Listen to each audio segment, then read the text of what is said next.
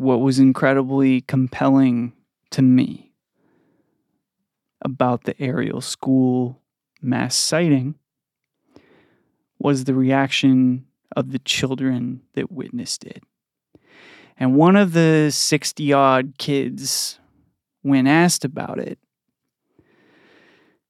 said that her heart was fluttering the entire time. It was racing and then it would stop and slow down and it was racing. And she was talking to Professor John Mack.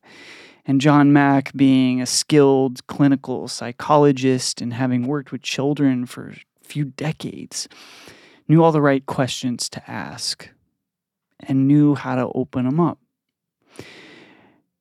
And when she told John Mack about her heart fluttering, he said, You were excited? She said, I was excited. I was scared. And John Mack says, You also had said that you were happy. And she looked at him and she said, Yeah, I was happy because I was seeing something strange. I was seeing something peculiar. I was seeing something that no one else had ever seen before. and this from like maybe an eight year old girl. And you can't make shit up like that.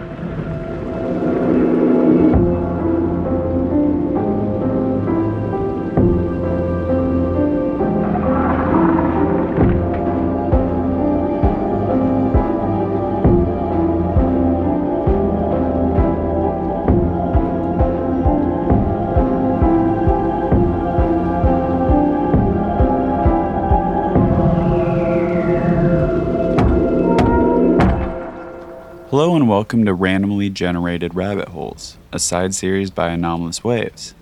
I'm John, your host and all around sound guy, and today I am joined by host and producer of Euphemet, founder of Defy Wrestling, and my friend, Jim Perry.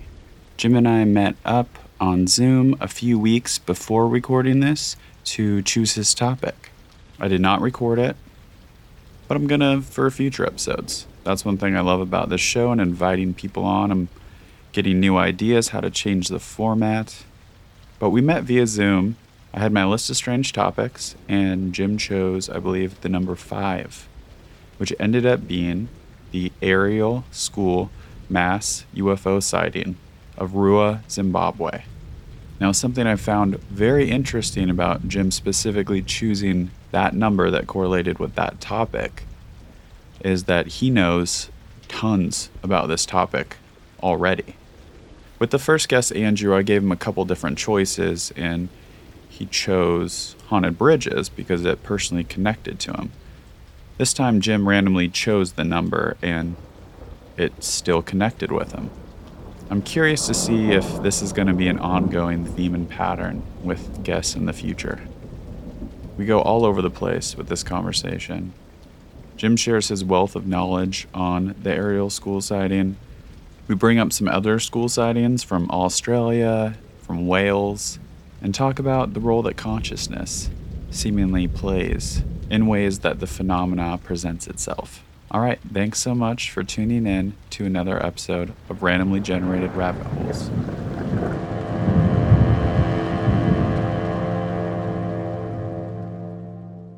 I'm looking forward to talking to talking about this subject. I've never talked about this subject on Night Drift or Euphomet, um, but it's something that I've followed for years. And in fact, when I started Euphomet, it was the first kind of like UFO case that I had realized I'd never heard before before starting. And how surprising that is. Yeah, yeah. For such an intense, right, yeah, highly witnessed, right. Uh, not just craft, but a being in yeah. In a b- tight black suit. Yeah. Um, communicating telepathically with some of the children. You know, for those familiar with it, we're getting into like sort of Woody Derenberger, uh, you know, territory here. Um, early accounts of, you know, kind of um, weird Men in Black as well. Uh, we, it's this. This is, I think, what's really affecting about this is that it's not just a contact story, but because of those elements that are presented, it is a case of the highest of strange. And I think that's why probably people like you and I, who you know are Keelians, are you know consumers of you know this kind of different, not different, but a unique flavor of the paranormal. I think we're really into. Mm-hmm. Uh, this kind of has all of that. So yeah, I'm excited to go. I'm excited to go into it. So September 16th, 1994, 62 students at the Ariel School in Ruwa, Zimbabwe, witnessed a silver craft land in a field near the school. Some said they saw beings dressed in all black and that they approached some of the children and telepathically communicated with them a message, a warning, I would say, uh, a warning of pollution, of technology, and that kind of we were going to destroy the planet. And going back to Keelian stuff, that is something that is brought up a lot Yeah. by Yeah. all sorts of creatures. Yeah, most definitely. yeah. Yeah. And listen, there's no way in hell that these kids exposed to this sighting have those resources, have, you know, those books on their shelves. Um, they weren't, you know, reading Keel. Okay. like in 1994 in Ruwa, uh, you know, in Ruwa, Zimbabwe, this was not going on. Um, in fact, there probably would have been limited access to any sort of popular media that would have even painted that picture. But that really didn't become a part of popular UFO consciousness uh, mainstream wise until much later. You know, sort of if at all. This this um, this report that people have, this reported by Keel and others of extraterrestrials having this message, and the message is, "Hey, I'm Captain Planet." Assemble and like start cleaning your shit up, or you're like you're done. You know, uh, what was so interesting is that like you know, yeah, like one of the kids like reported they they told us not to be too technologed. You know, uh, so cute uh, and and you know goes to say there was a lot of like interesting interpretation of what these beings had said to everyone on the individual basis Mm-hmm. right there's so many interesting sort of side angles this case that are underreported for example uh, before this event occurred in 1994 days earlier there was a tremendous ufo flap all over africa and people were seeing lights in the sky and anomalous activity in the air all over the place um, this was corroborated by popular newspapers and reports from others that had gone there to find out what was happening. But it was a it was a known thing that much like some of the mass sightings that have occurred here, or even going back to the summer of saucers in, in 1947, there appears to be a flap, right, that occurs before some other legit, like largely more uh, legitimate sighting or contact has occurred. That's that's what I'm trying to say. Mhm. Before a contact situation occurs, allegedly for folks, there are a tremendous amount of experiences that people have before. Uh, some of them, you know, being the night right before uh, large sightings occurring of of of crafts in you know neighboring towns right? So you have this idea just like going back to 1947 of hey was whatever kenneth arnold saw was that is that actually what like crashed in corona? Is that like are these related? Are these these things flying around and crashing everywhere and like who's to say right? But but that that's that was the setting in africa on that day of that event. Now were the children exposed to those sightings in periodicals and press? That's something not a lot of people ever talk about. If there was a hysteria of sorts that were already encountered in that area in those classrooms back at home? where people talking about these things? Mm, Who's to say? I don't know. Right? Like, I don't know if that question has been asked. I know that a lot of people, skeptics, have claimed hysteria. that's always their go-to, though, right? right, right. But there's so much corroborative evidence and so many details that just make this one of the most stunning mass sighting cases in the history of this phenomena to me and to a lot of other people. They feel the same way. Kind of like the Patterson Gimlin or something uh, of, of UFOs, but even sort of less disputed in some regards with more trustworthy uh, witnesses, you know? So we're looking at a setting where these things are uh, occurring.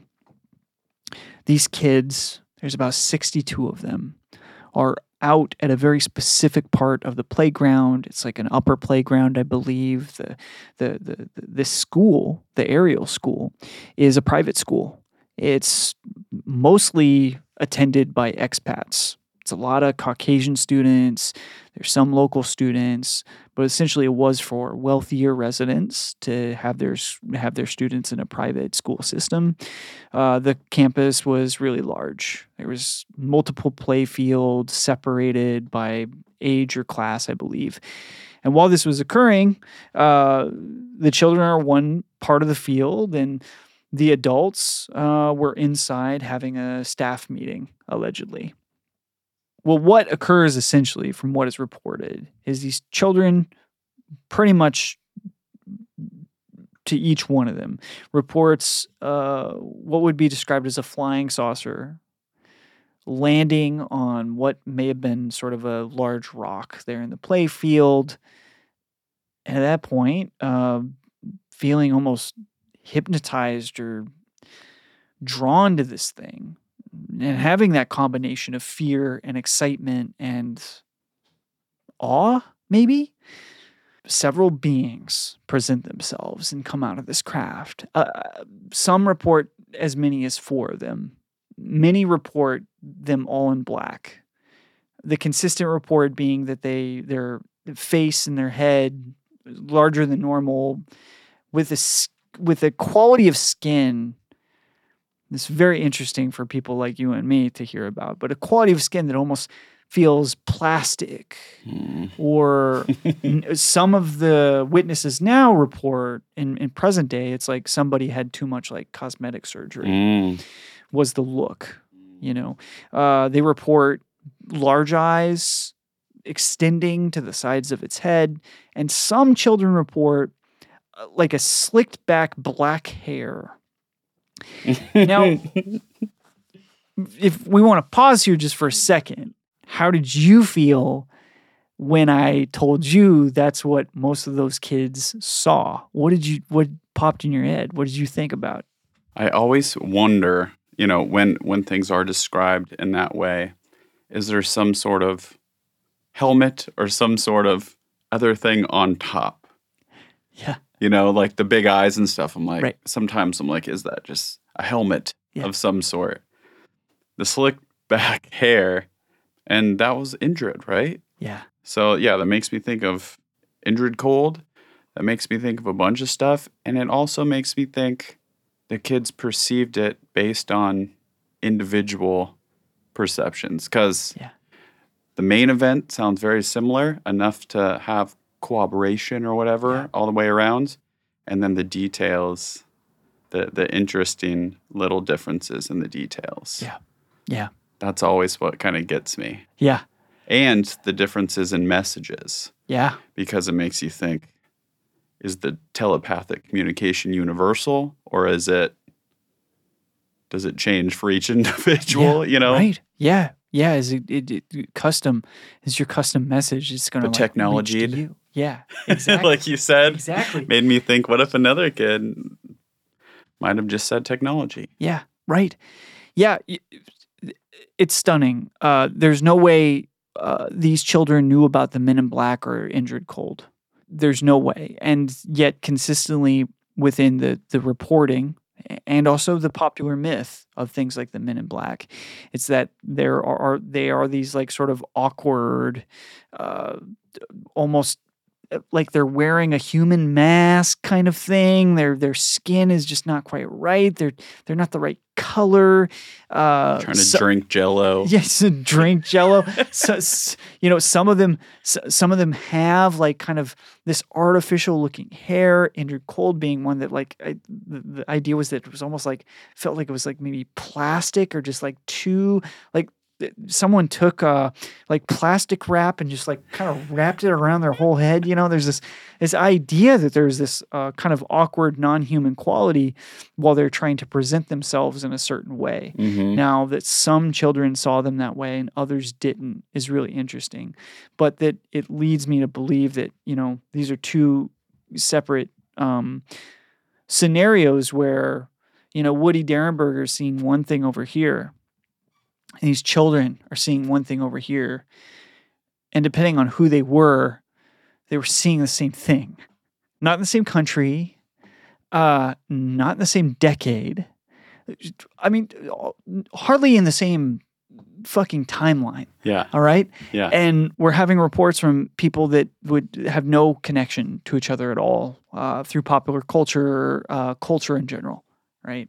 So that's really fascinating to me. And uh, essentially, so the kids see these creatures, and like you said, they start imparting messages to them.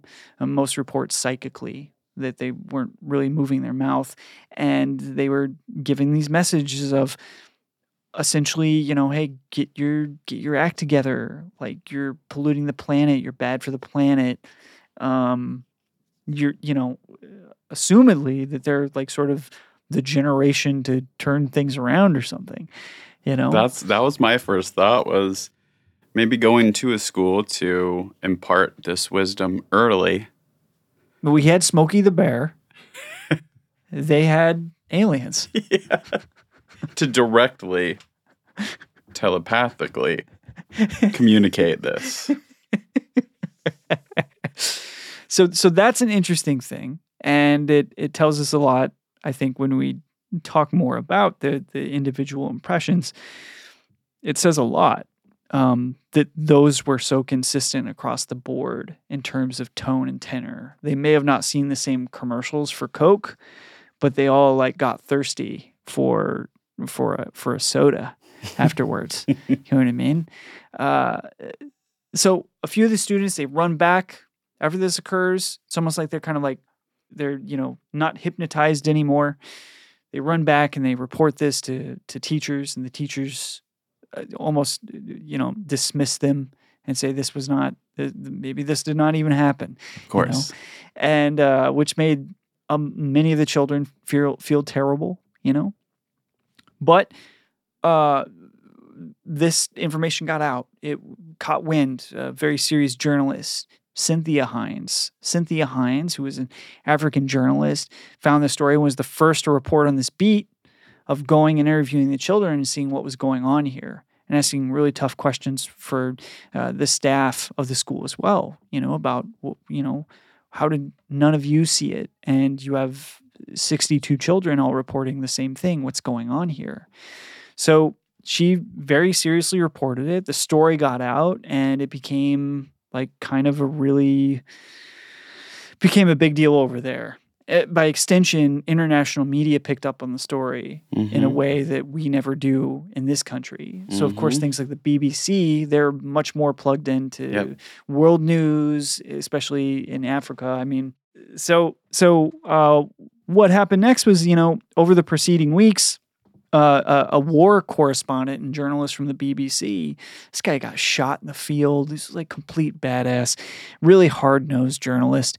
Uh, he's out there. Uh, Timothy Leach, he's out there and he's talking to all these kids and he's getting their drawings for the first time. Uh, him and Cynthia are sitting down to the on the table and they're saying, "Okay, maybe let's draw out what these people looked like. Maybe let's draw out what the craft looked like." What they found was based off the children's cultural upbringing. The pictures identified greater with what their influences could be. So, for example, uh, a Caucasian student, maybe British in descent, had a different interpretation than an African student raised in that country.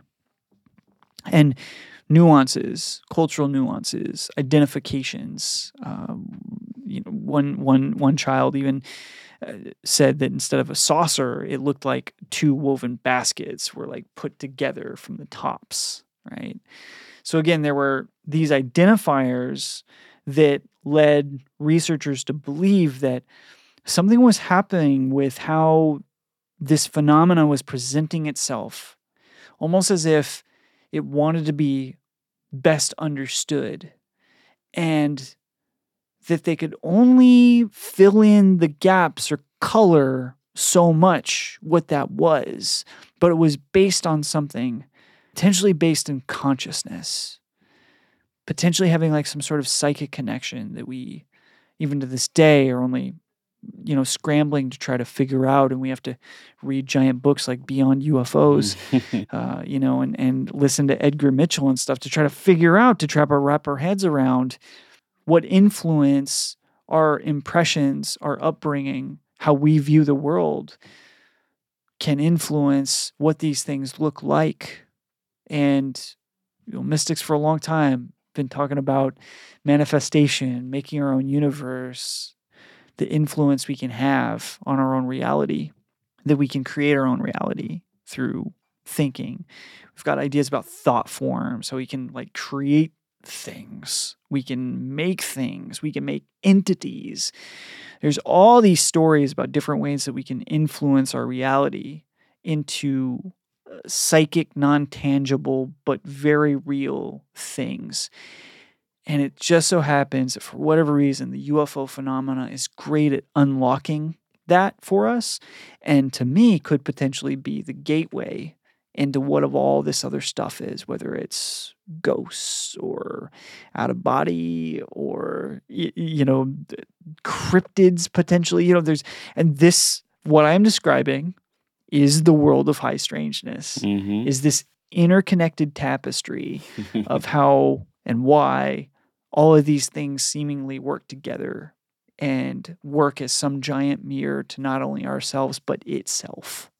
That it's looking itself in the mirror and trying to figure out what it wants to be so we know what it can be. they didn't know what this was. And the stories continued, uh, it continued to get press.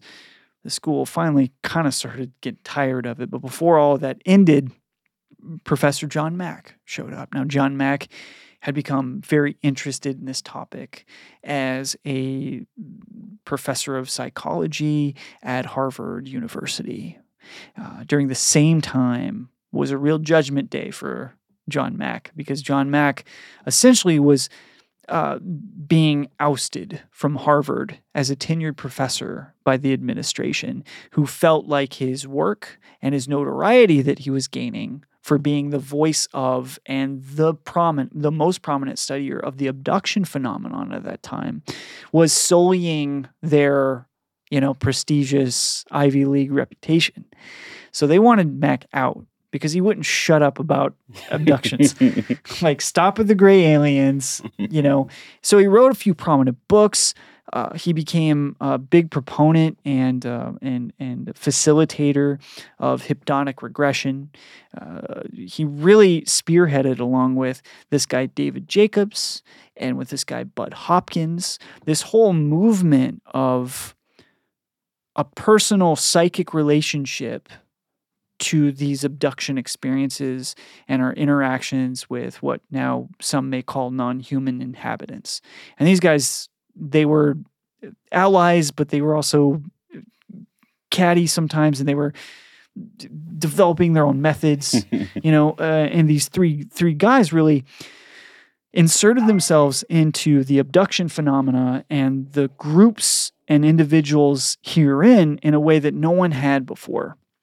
So around the country and around the world, uh, through things like John Mack's appearances on popular talk shows and stuff like that. I think he was even on Oprah, maybe. You know, people were becoming well aware of these abductions in a different way than they had with communion and the reception for Whitley Strieber's work and Travis Walton's abduction experience, which were, Mhm. I think, probably the most prominent tales of what those entail.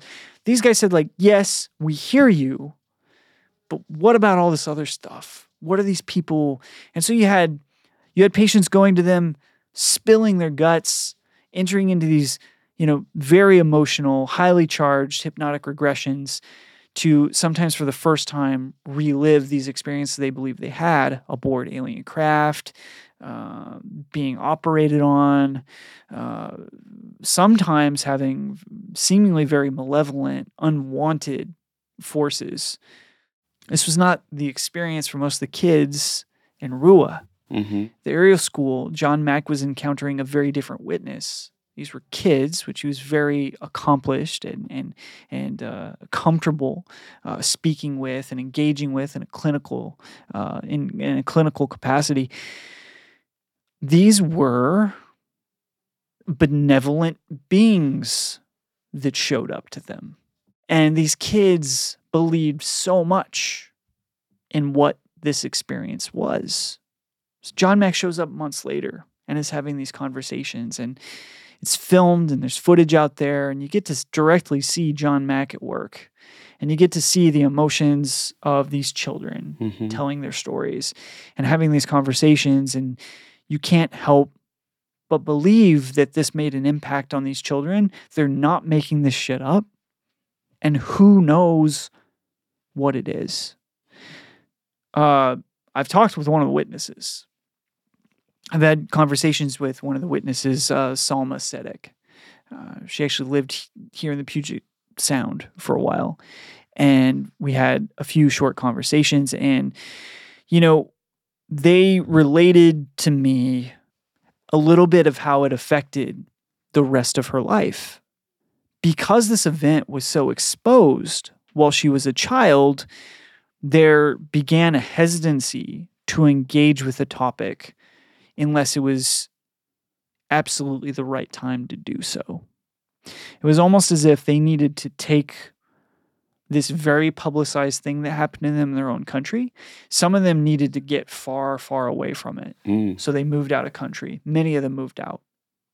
To understand, it's a private school. Uh, th- these usually are for for wealthier families, for for expats, for people that do have sites on traveling. There's a lot of foreign language education going on. There was a question on how much they should engage with the topic, and this was Salma's concern: is that I felt like there's also a need and a want for their story to be heard, but for it not to be trivialized and for it to count. When you're in the space of a an experiencer who has also gained a level of notoriety or attached to a case, it is incredibly traumatic for people after the fact because it's as almost if it's a ghost and it will haunt them by way of people wanting to continue to report their story and Mhm. report their story and report their story And question them and question them. as if they're lying, Yeah. making them go back Uh-huh. over the great details over Mhm. and over again, Mhm. always making them feel like they're lying. Yeah. Yeah. So it's a very emotional situation, you know, and a lot of them had to run from it. What's really interesting is that according to Randall Nickerson, who's a filmmaker who has spent the last 15 years creating a documentary around this incident, who's traveled to Ruwa, Ruwa several times, who has interviewed not just you know many of the children involved, uh, the staff at the school, and you know maybe up to a hundred additional people just in Africa that experienced similar things. You know, he is haunted by the story as well. I think that once you encounter a story like this as a journalist and you've been let in, it is consuming. It's all consuming and it changes your life as sort of a secondhand witness.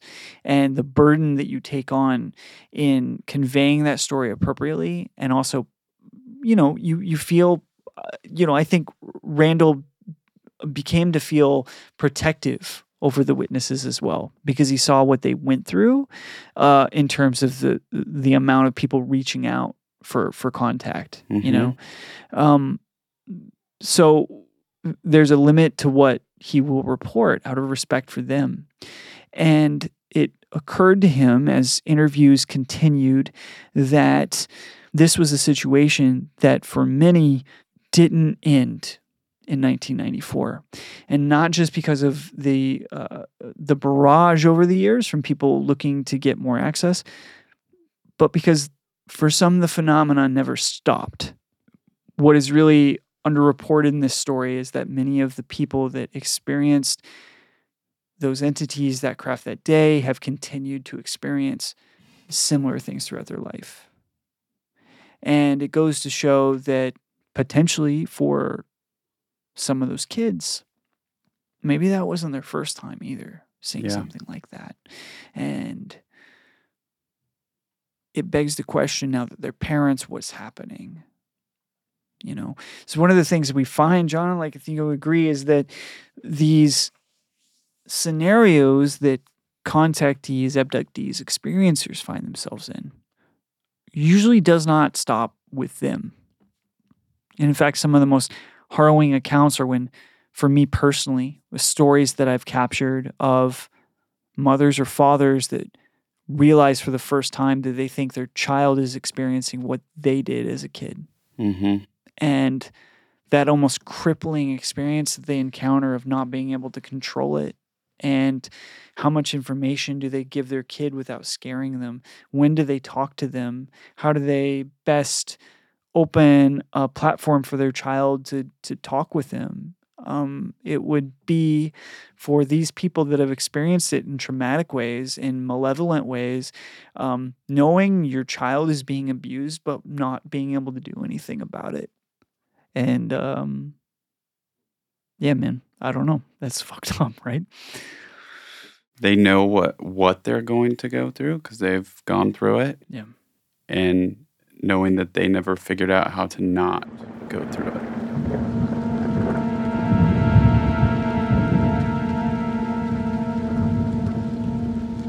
The Ruwa school incident was very publicized. Let's go to one that was not very reported. Hmm. In April of 1966, about 200 Westall High School students, teachers, and Clayton South residents witnessed a large silver shaped flying saucer hover above the school's oval, which is their slang for playground, and uh, the nearby Grange Reserve. So this is in Australia. And this is like, was not reported on at all Wow. so I watched this little documentary called Westall 66, a suburban UFO mystery. Hmm. And it's only about an hour long, but Mm. it's good. It's them trying to dig into what happened because there's like no reports, nothing, but there Oh, was whoa. tons of students witnessed this thing. So some of the witnesses describing like while this is happening was chaos Hmm. kids are running around screaming a teacher goes out and another teacher runs up to him is like did you see it Oh, it was like he's describing it like moving around and all this crazy stuff just absolute chaos another witness one of the kids was saying that all these kids started following it chasing it landed by uh, nearby in this grange reserve which is like a little park with a trail and all Yeah. that they saw it land the kids were like running through Whoa. to try and go see this. Um, one one witness said that a bunch of other girls ran in front of her. When she got there, it was gone, but there was like kids passed out.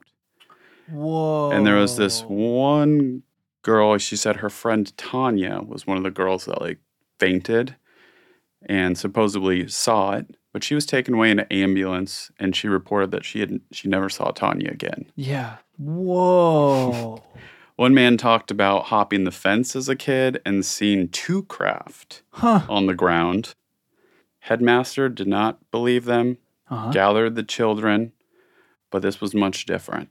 He told them it was a weather balloon, not to talk about what they had seen. This was like a straight up like school assembly. Wow. Gathered them, told them all not to say what they had seen. Wow.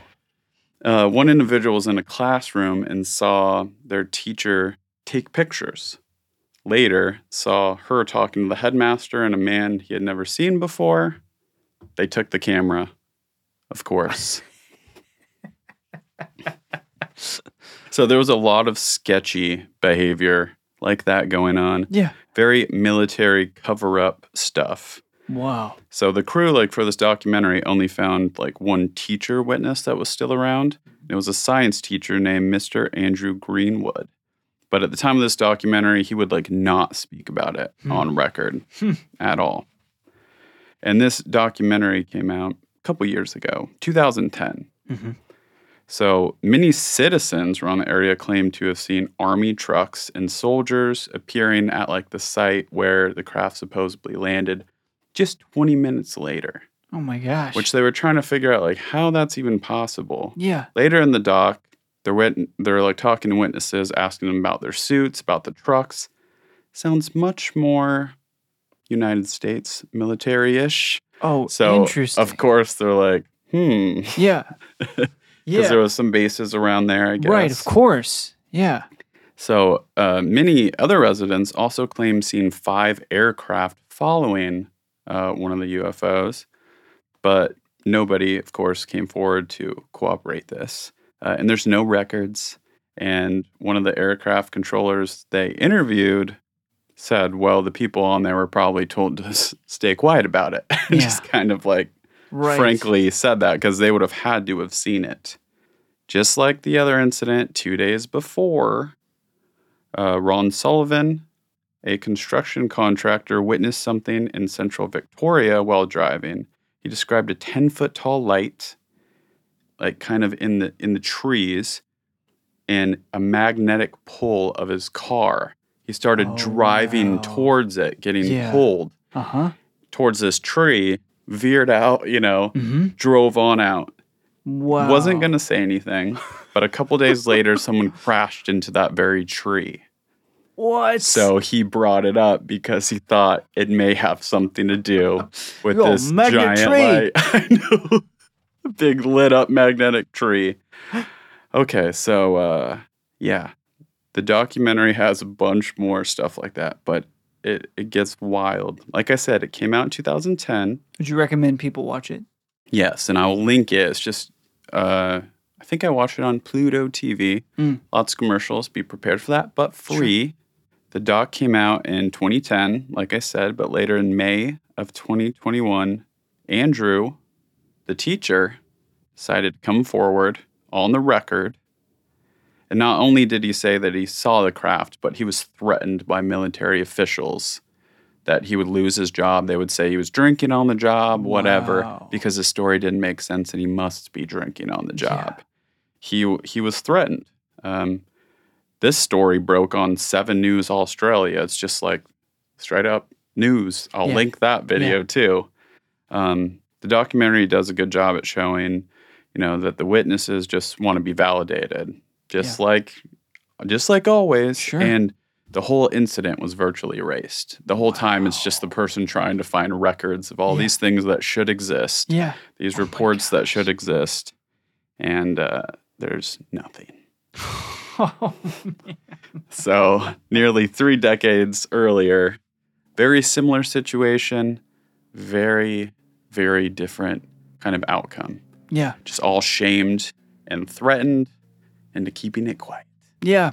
You know, it uh it it makes you wonder a couple things. Like firstly, how many other stories are like this that just have not come out yet or we just have not heard of? Uh maybe maybe plenty, you know. Um if we're looking at, you know, as time goes on and looking back to kind of the emergence of the most popular, you know, sort of saucer stories in 47, you can go back beyond that, you know, and these things were airships and they were, you know, sort of blimps and uh, all sorts of strange aerial devices, right? Um, that looked more appropriate maybe to that time and uh, not some uh, erratic tic tac You know, um, that being said, you know, who knows? You know, we have uh, for millennia, seemingly stories and myths and paintings of of these things, uh, and stories that maybe will never be told but are hinted at. Right. So, how many other times have there been, you know, sort of institutions with an ability to button things up Mm. that have existed? You know, I Mhm. mean, they almost hid ET from us. the fact that that many people can see something Yeah. and it that would be like nearly that would be nearly impossible now Right. to Yeah. shut up that many people There'd be people out front of it doing TikTok dances. yeah exactly catch on. Kimmel would be riffing on it uh, non hilariously. Uh, yeah, it would be a it would be a cultural phenomenon. You think, um, you know. However, we've been surprised before. I think by stories we think are going to be big relating to this phenomenon that that that aren't that that, that fizzle out hmm that uh, because of positioning, it becomes, you know, sort of back page news. Uh, some of that's changing if we're talking about nuts and bolts and, you know, black budgets and things of that nature. We're Mhm. talking about like the militarized side of things. Um, then, yeah, let's put that on the front page, right?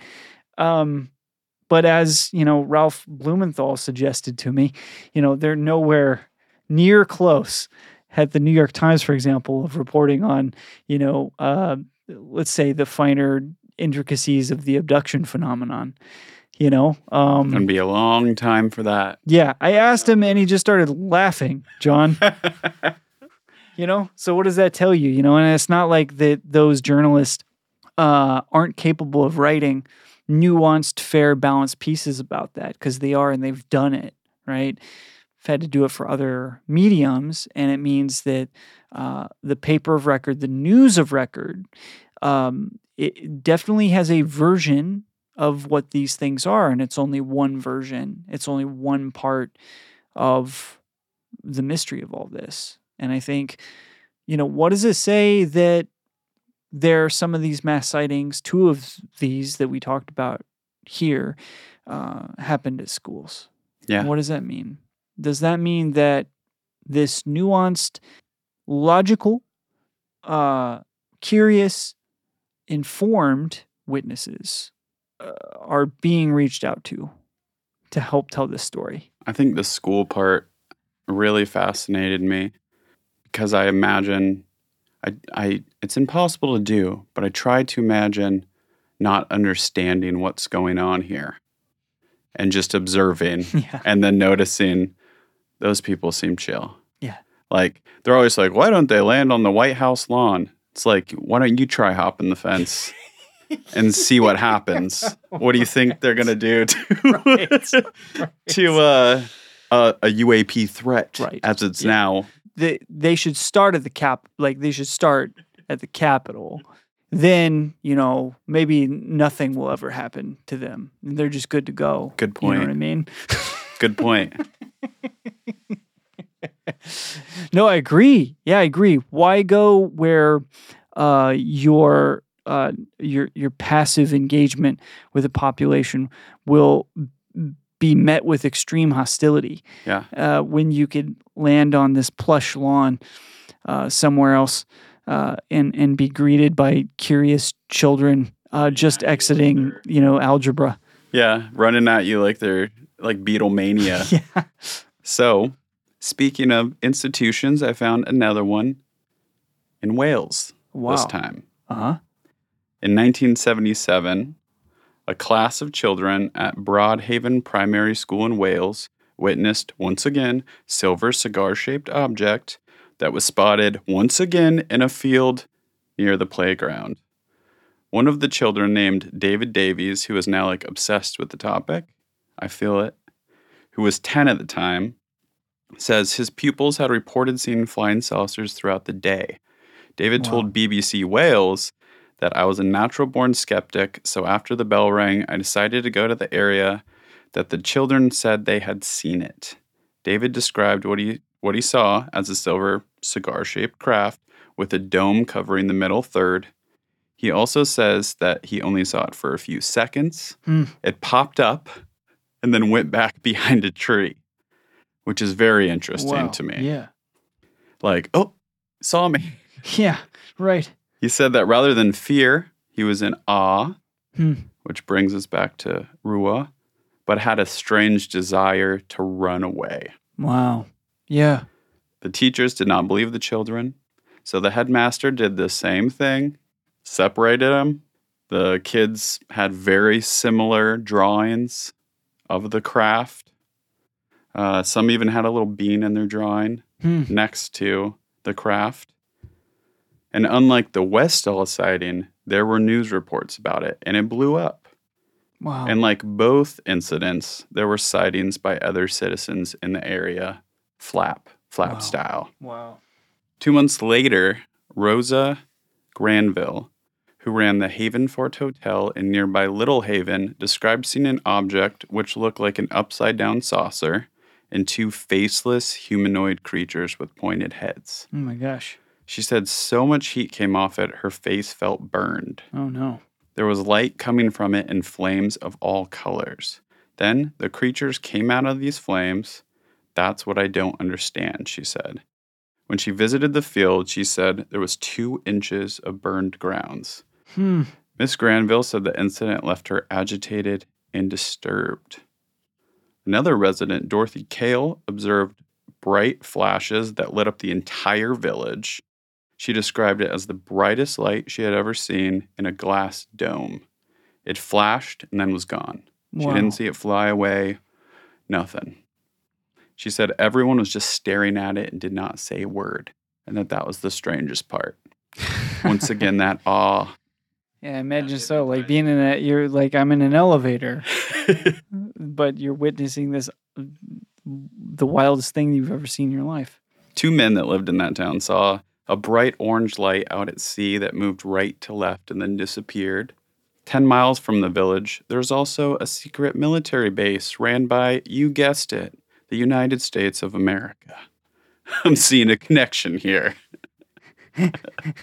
Gordon uh, Bow- Bowden, Gordon Bowden, former Royal Air Force engineer, also witnessed the strange lights and said that the base was a high security clearance, very hush hush place.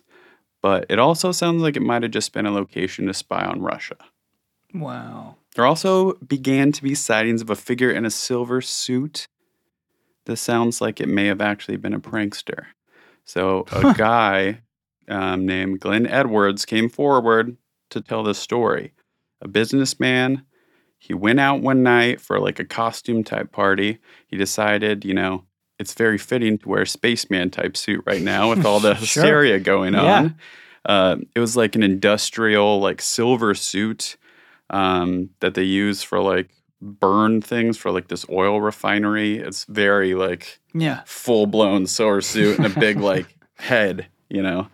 Um, so him and his buddies, they're drinking. They're like, let's go around the town and goof around. Uh, they get to this hotel, the Haven Fort Hotel, and he walks up the driveway slowly with the car behind him, you know, high beams on. He's walking up, and they see a lady in the window, and uh, some of his friends are like in the bushes, and they see that she has a gun. So he Oh. dives down into the bushes, Oh man. and man. they're like, "Let's do it again." And he's just like, "No, I'm out of here." It's like my career is over. So going back to, you know, Miss Granville and her sighting, I'm pretty sure that was her. These are two different sources. Yeah. I found a little documentary thing where the guy came forward, but this was from another article. wow. And it's the same Oh my hotel. so I'm yeah. pretty sure. But all the interesting details she said, you know, she found burns in the ground. Mm-hmm. She was seeing weird colors Yeah. and she saw two faceless humanoids. Wow. So his story is that he's by himself, and then there's this car. So Yeah. once again, perception maybe was playing Yeah. an extra, right. extra Yeah, because you know- something was going on. Let me tell you though, like it's very uh seemingly common within classical uh, UFO conspiracy that on occasions of such high strangeness, of reports of beings or UFOs or crashes, that potentially some believe the government, United States government in particular, is responsible for smoke screens, Hmm. for alleged hoaxsters to come Mhm. out of the woodwork and, well, either say that they saw it too for some reason, like propagate the story and but be really insane about it, uh, or say, okay, well, this is what actually happened. This is what actually happened. I did it. I'm the Mhm. prankster. Whereas the experiencer was left going, that wasn't a guy in the suit. Yeah. I know what I saw. Yeah. You know, and there was all this other. There was one incident even that he wouldn't take credit for. Oh, is that, what's what's that? And I don't know. Oh, All interesting. said in it really quickly yeah. was like there was all but one where he he wouldn't take credit for. And I'm like, why aren't you telling the story? he just drew a line in the sand at that point. I know they just like decided Yeah. not to tell the yeah, he was like- possibly the yeah, coolest part of the, story. the story. penis monsters. That was not me. that was not. that was me. not me. Uh, he was a businessman. Maybe he took a little sweet little deal. Mm, The military base around there. It's like, Right. hey, hey, hey! Yeah. I heard you're a business boy. Yeah. You'll do anything for money. Is what they say on the street. Wow. Go dress up in the, the Right. silver suit. Absolutely fascinating. Three high strangeness flap areas surrounded by a mass school sighting yeah. of a very similarly described craft landing near a school Yeah. witnessed by mostly children Yeah. and then chaos surrounding those days of, of random random highly strange sightings Yeah. Well, you know, it teaches us, I think, a lot about um, potentially how challenged our own perceptions are. And it begs the question is what we're seeing there, or is what I am seeing something that knows I'm looking at it, right? Uh, that wants to be seen, uh, that wants to know I've seen it, and is showing itself in a way that I can hopefully interpret in some form or fashion. And there's the non direct ones. There's these other seemingly very objective accounts of physical effects that people have. And that's a whole, probably other rabbit hole, right? Mhm. Of incidents where people have received what they believe are radiation burns or Yes. tested the same, you know, uh, uh, developed physical ailments or Mhm. um, you know uh, th- these you know the, the UFO history is, is is sort of lousy with these accounts you know so yeah our interpretation both psychically and physically is so much more complex than than quote UAP end quote you know? Uh, it's so much more personal it's so much more personalized and it's just much more abstract than any sort of pentagon program has even. Yeah. Uh, uh, you know hinted towards. And i think that's why so many people are are frustrated by you know those citizen hearings or uh, the you know the, the the congressional hearings or even the reports or articles that are out there is because they they feel that there's something intimately more uh, going on here uh, some of them very personally. And i think if you asked maybe any of these kids that experienced that on that day yeah. on any of those days they might just agree. I feel like they're trying to make it boring. i feel like they're trying to make it so dull that you won't ask questions anymore. We're over this this news cycle. Let's, just move past this. Let's just make it so dry yeah, and- exactly. jokes on them we're gonna gravitate uh, towards bigfoot again. Yes. I also always find myself wondering if Kenneth Arnold would have never described it as like skipping like a saucer. If he knew that the description Yeah. would become what it was. that that became like saucer because he described it more like chevron shaped, yeah. right? Which is more like a like a crappy bird drawing the little kid would make or whatever, like a little triangle. Yeah, thing. and, and in fact, the, the he described the lead craft of those nine being different than the rest of them as well, having uh, much more maybe a prominent shape or unique shape uh, against the other ones, or or being d- more dynamic. Uh, and there's illustrations, you know, that are out there for that. Um, that's a great question, John. Yeah, like would knowing that the cultural perception, uh, the mythos around that you know errant miscommunication or generalization based off of his you know uh, his description his his colorful description right? Mhm. uh yeah would would he have found that there was a more truthful way to share what that was? That'd be really interesting. I know that the answer is probably yeah.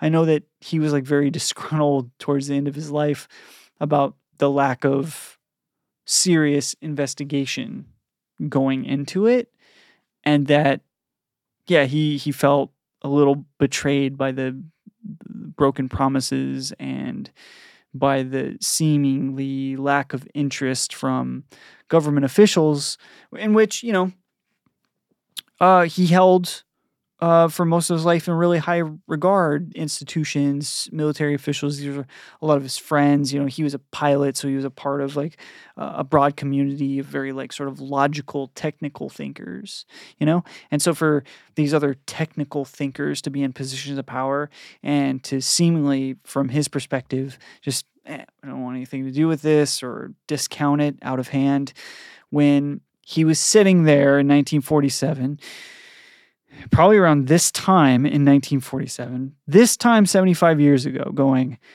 i'm getting so much mail. It's delivering to my house in buckets after my story became public and now i'm not i definitely know i'm not alone. And in fact i'm joined by way more many people than i would have ever imagined sharing with me their story of these things. So to see what would happen uh, to see what happened to him after you know being pulled into things like maury island and to see where he went later in his life which was it's not very well reported but uh, more considerate of potentially a psychic or spiritual connection to whatever these things are. Kenneth Arnold entered into the world of high strange. Mm-hmm.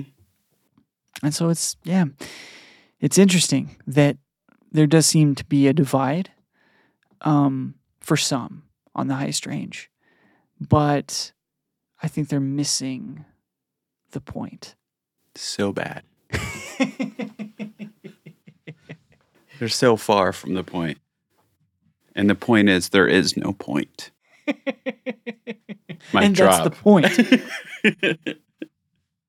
I will um I will end this rabbit holes with just a couple of uh random witness reports. So oh, great. one of my favorite things to do is go in the the like century of cases, um, 1868 I think to 1968 uh, of Passport to Magonia Uh huh.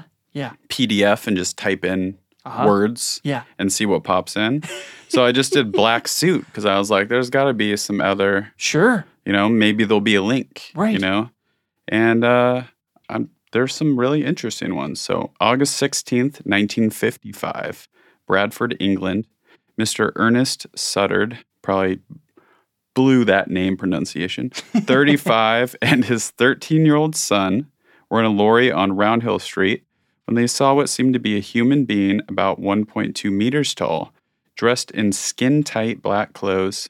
It held its arms close to its side, its feet close together, and walked by a series of jumps. I always love that.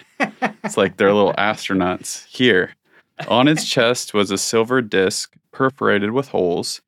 It turned off suddenly into a passageway and was lost to sight. They were too amazed to follow it. Oh So, my gosh. Little bean in all black, just bong, bong, bouncing around. Yeah, amazed is one word to describe what you'd feel after seeing that, right? Wow. August 6, 1966, Texas. A civilian man and his family observed a dark object hovering near their isolated house. It had a square door emitting a yellow light. Three children saw a dwarf through the opening. He was dressed in shiny black coveralls. The object left slowly with a soft humming sound. Hmm. So, little kids are the ones that saw it. Yeah. Once again, got a 13 year old kid. We got, there's definitely a link between kids and little beans in black tight suits right now. Yeah. July 17th, 1967, uh, uh, France. I'm just going to say France. Children were terrified by four dwarfish creatures dressed in black clothing, about one meter tall, who moved very rapidly among the bushes. They were dark skinned, had bulging eyes, and spoke among themselves in a strange musical dialect. Oh, wow. Hey, That's- that's, really interesting. That's a weird one, right? All right, I'll pick one more. June 19th, 1951, Denmark. A mechanic heard a whistling sound and saw, saw an object land in a meadow. Approaching within 50 meters, he found himself paralyzed and observed that birds had stopped singing and cows seemed to be similarly unable to move. From the object emerged four handsome men who had brown skin and wore black, shiny suits and translucent helmets. Eight objects also emerged from the craft and hovered above it. Other men inside the craft and on its deck appeared to be making repairs. Then the objects flew to about 100 meter al- altitude and climbed rapidly out of sight. Only then did the paralysis subside. Oh, wow. So going back to almost the differences in sightings, Yeah. back in the the Ariel school sighting, someone saw that shiny kind of black hair back, Yeah. different vibe of person, hmm but the the cows being almost paralyzed, the birds Yeah. stopped singing, Right. those kind of events always get me Yeah. when everything seems to like. Yeah. I love in the to. Nope trailer when the record Right. goes down. like I'm just yeah, yeah, like, exactly. did the research Yeah. because because that is the electrical interferences and the the sounds going away is Yeah. one that always Yeah. always gets me because not only is it able to mess with like the electrical technological world but also the natural world Yeah, That's stunning. that's when i get That's tripped stunning. out Yeah. yeah, right. Yeah, well, it's uh, you know, I think what we've learned from all of these is definitely whatever it is, whatever they are, whatever this whatever our relationship is to it. Uh, it's certainly messing with our natural world, you know. Um or maybe we're messing with its world.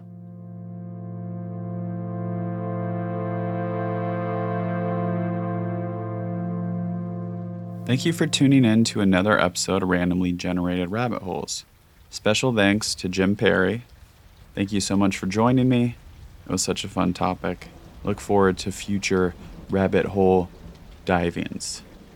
I don't know what a better way to put that. You can find Jim Perry on social media at It's Jim Perry or at Euphemet. You can find Euphemet at euphemet.com or anywhere you listen to podcasts. 049 The Fortean was just released, uh, featuring Andrew Jewell from Strange Days, who was our last guest on Randomly Generated Rabbit Holes. So definitely check that out. If you enjoy what you heard today, consider supporting the show. Best way to do that is to become a patron. You can find out more info on that at patreon.com slash anomalouswaves. You can check the show notes for links or just go to anomalouswaves.com for pretty much all the stuff. But the easiest, best way to support the show is just by telling someone about it. Tell some kids who just uh, saw a UFO on the playground. There's no one to do the back and forth with me once again. Um, but yeah, just tell anyone who likes anything weird. All right, thanks for listening. So long, strange pals. Talk at you next time. Bye.